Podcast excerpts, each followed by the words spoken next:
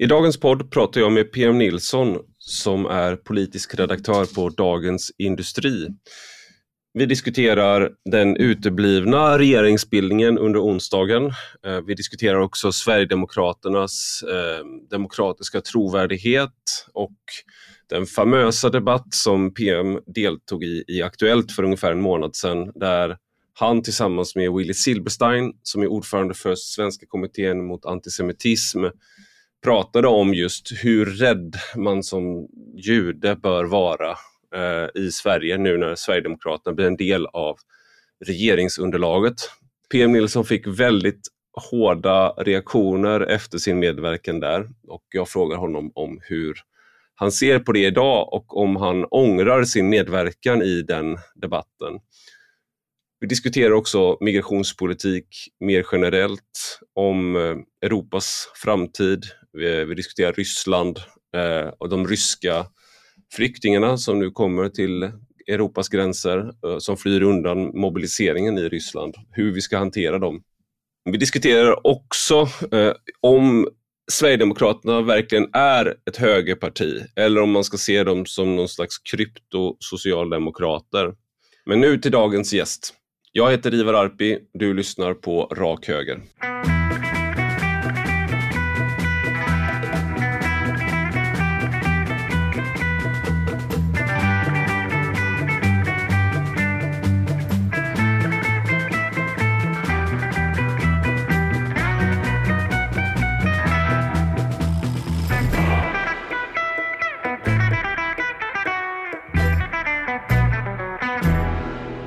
Välkommen PM Nilsson till Rak Höger. Tack så mycket. Du, eh, jag har precis varit på Aftonbladet och eh, debatterat, får man väl säga, med Anders Lindberg som är, jag tror alla som lyssnar vet att han är politisk chefredaktör på Aftonbladet. Han är ja, nästan synonym med den ledarsidan. Mm. liksom, ah, folk kommer och går och Anders består. Mm. Och vi kommenterade eh, regeringsbildningen, det vill säga den som inte har skett men som skulle ske idag. Och mm. tänkte jag, nu har jag dig här, så vad, vad tänker du om det besked vi fick att man, ska, att man skjuter upp till på fredag att presentera? Ska man vara orolig som eh, högerväljare att det blir en regering? Jag tror ändå inte det.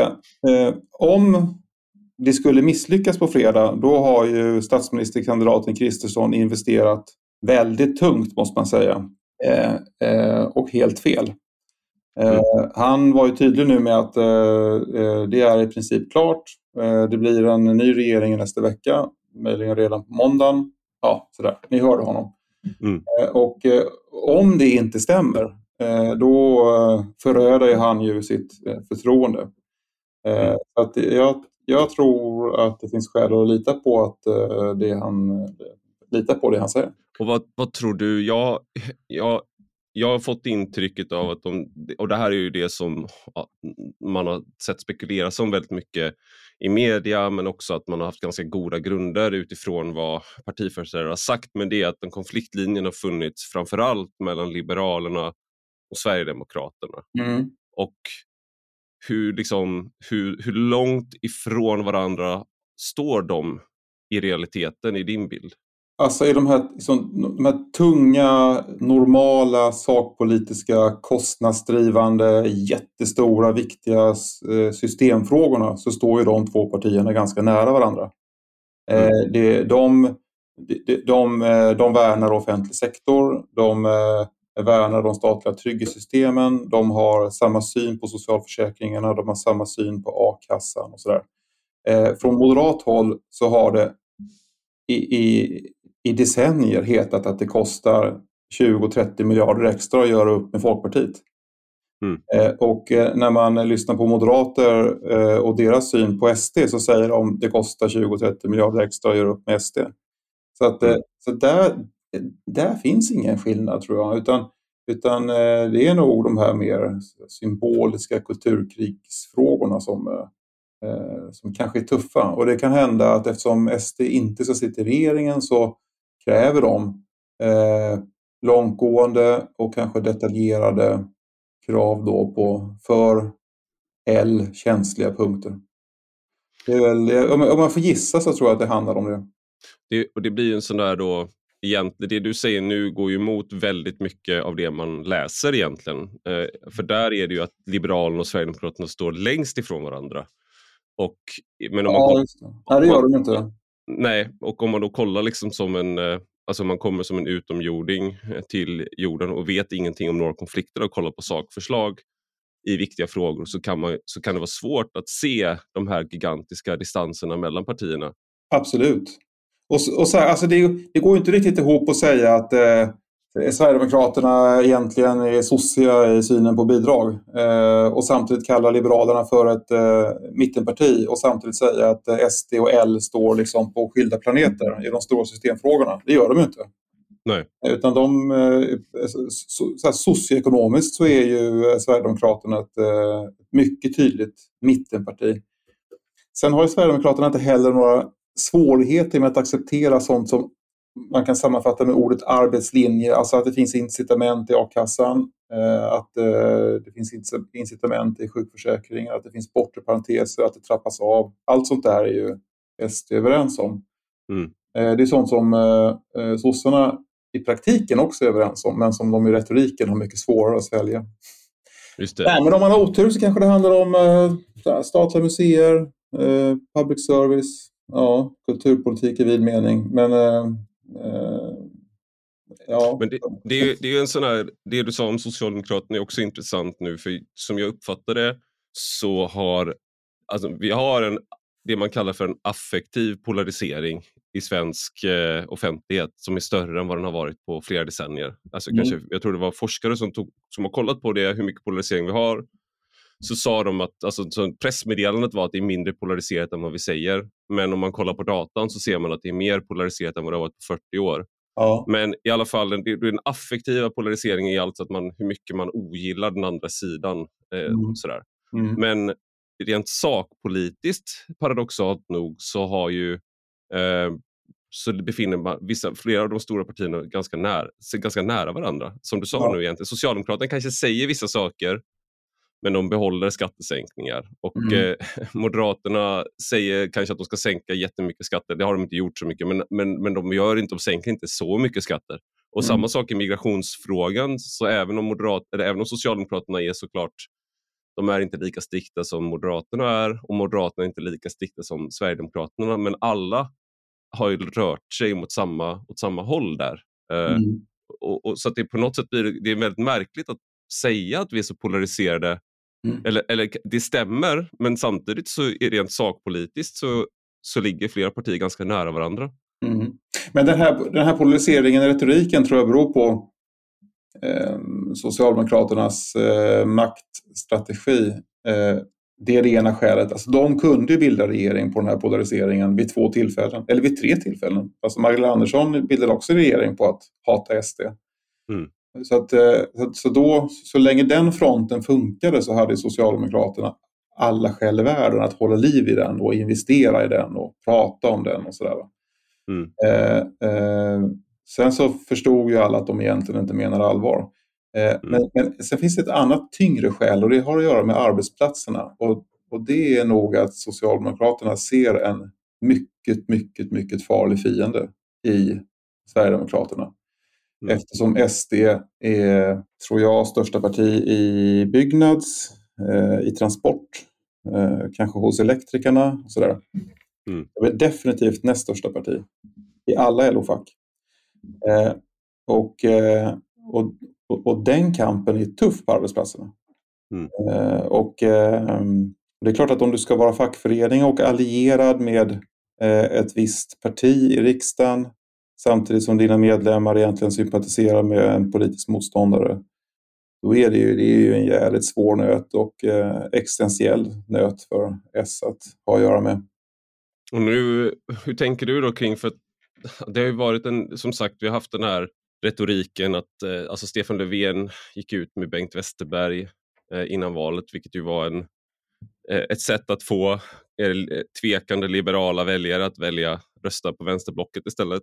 Ja. Eh, och då varnade man ju, att, liksom, man kan, de kan säga vad de vill, vad de egentligen varnar för, men det de har varnat för på många ställen och kanske allra tydligast där var att det vi nu ser är de första stegen på det tyska 30-talet om, om högersidan vinner. De har Mm. investerat jättehårt i det och nu direkt efter valet så går eh, Byggnads ut och börjar och säger att vi kommer prata om SD. Ja. Vi måste företräda våra in- eh, medlemmars intressen. Och sen Mm. LO motvilligt säger att de också kommer prata om SD. Då. Ja. Liksom, Och hur- den, eh, den fronten föll. Och, Ja. och, eh, Annie Lööf är ju en receptiv person. Hon fattade ju detta omedelbart och tog konsekvenserna och eh, meddelade sin, eh, sin avgång. Så Centern var ju det partiet som i siffror liksom fick betala mest för att den här fronten föll. Mm. Men det gjorde den verkligen. Eh, och jag tror att eh, vi kommer se en ny Centerledning som eh, gör upp i några symboliska sakfrågor, kanske till- och med strandrätt och äganderätt i skogen och sånt där, med en ny högerregering. Jag tror att, de, jag tror att Centerpartiet nu kommer lägga ner sina röster för Kristersson, inte rösta emot. Eh, och på samma sätt så ser man inom den fackliga rörelsen att eh, alla kommer etablera normala kontakter med Sverigedemokraterna. Därför att det är ett jättestort riksdagsparti som har stort inflytande. Mm. Det är liksom omöjligt att runda det. Okej, men om man är en borgerlig, eh, borgerlig väljare som vill ha ekonomisk högerpolitik, hur orolig ska man vara för att Sverigedemokraterna kommer fungera som då en, eh, som en socialdemokratisk bromskloss i högerblocket för, för de reformerna man vill ha? Ja, man eh, behöver vara ungefär lika orolig som när man gör upp med eh, Liberalerna eller Kristdemokraterna. Eh, Mm. Om man läser eh, Sverigedemokraternas ekonomiska motioner numera så är det ju tydligt att eh, Oskar Sjöstedt som är deras ekonomisk-politiska talsperson har drivit partiet åt höger i alla frågor som är viktiga. Eh, och eh, det är likadant om man läser valmanifest och valplattform och sådär så är de ju överens med högern i stora drag om de viktiga frågorna. Till exempel sånt som arbetslinje och sådär. Sen tycker de att den statliga a-kassan ska eh, ta ansvar för större grupper. Det är det man kallar ett höjt tak. Men det, är ju, det, har ju, det, rör, det, händer, det händer ju ingenting med incitamenten då. Utan det är bara det att eh, staten tar det ansvaret istället för att eh, försäkringsbolagen gör det. Som, eh, Mm. försäk, försäk, fackens försäkring, försäkringar, inkomstförsäkringar täcker ju majoriteten av arbetstagarna i Sverige. Så att staten har ju inte den makten som man tror att man har över arbetsmarknaden. Jag tänker att vi ska prata om eh, din, eh, också ditt förhållande till Sverigedemokraterna. För du var med i Aktuellt och pratade om SDs eh, ja, antisemitism eller eh, om eh, SDs framgång. Blev det, men du ställde upp då eh, där och bredvid dig så stod Willy Silberstein som är Mm. ordförande för Svenska kommittén mot antisemitism. Ja, Jag menar inte att Sverigedemokraterna på något sätt uppmanar till våld mot eh, invandrare och så vidare. Men jag tror att det finns en risk för att det uppstår ett klimat där många människor som har rasistiska attityder känner en större frihet att säga saker och möjligen också agera våldsamt mot minoriteter i det offentliga rummet. Vad tänker du när du hör det här?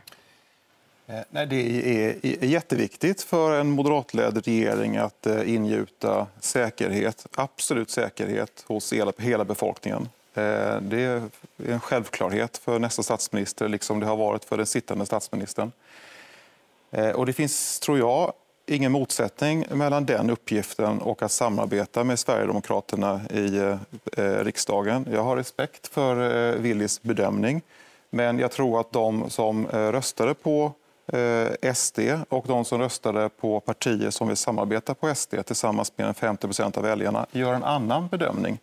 Och eh, man ser inte ett nazistparti och man kan inte heller med heden i behåll tycker jag säga att SD idag är ett nazistparti eller ens ett särskilt radikalt parti. Och eh, du fick väldigt hård kritik för det där, på, särskilt på idén. Ja. Sju artiklar tror jag då. Sju. Mm. Alla tunga chefer. Den politiska redaktören, chefredaktören, kulturredaktören skrev om det. Mm. Du har just lyssnat på gratisdelen av min intervju med PM Nilsson.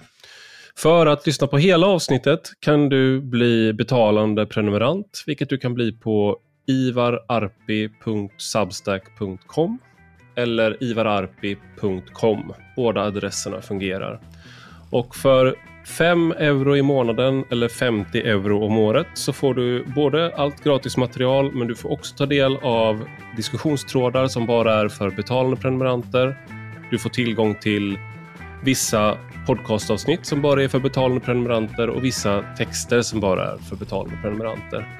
Och jag har ingen reklam, jag har ingen tar inte emot några pengar från marknadsföring eller liknande, utan jag förlitar mig helt och hållet på er läsare och lyssnare. Så genom att bli betalande prenumerant så gör ni det möjligt för mig att fortsätta att vara en självständig röst.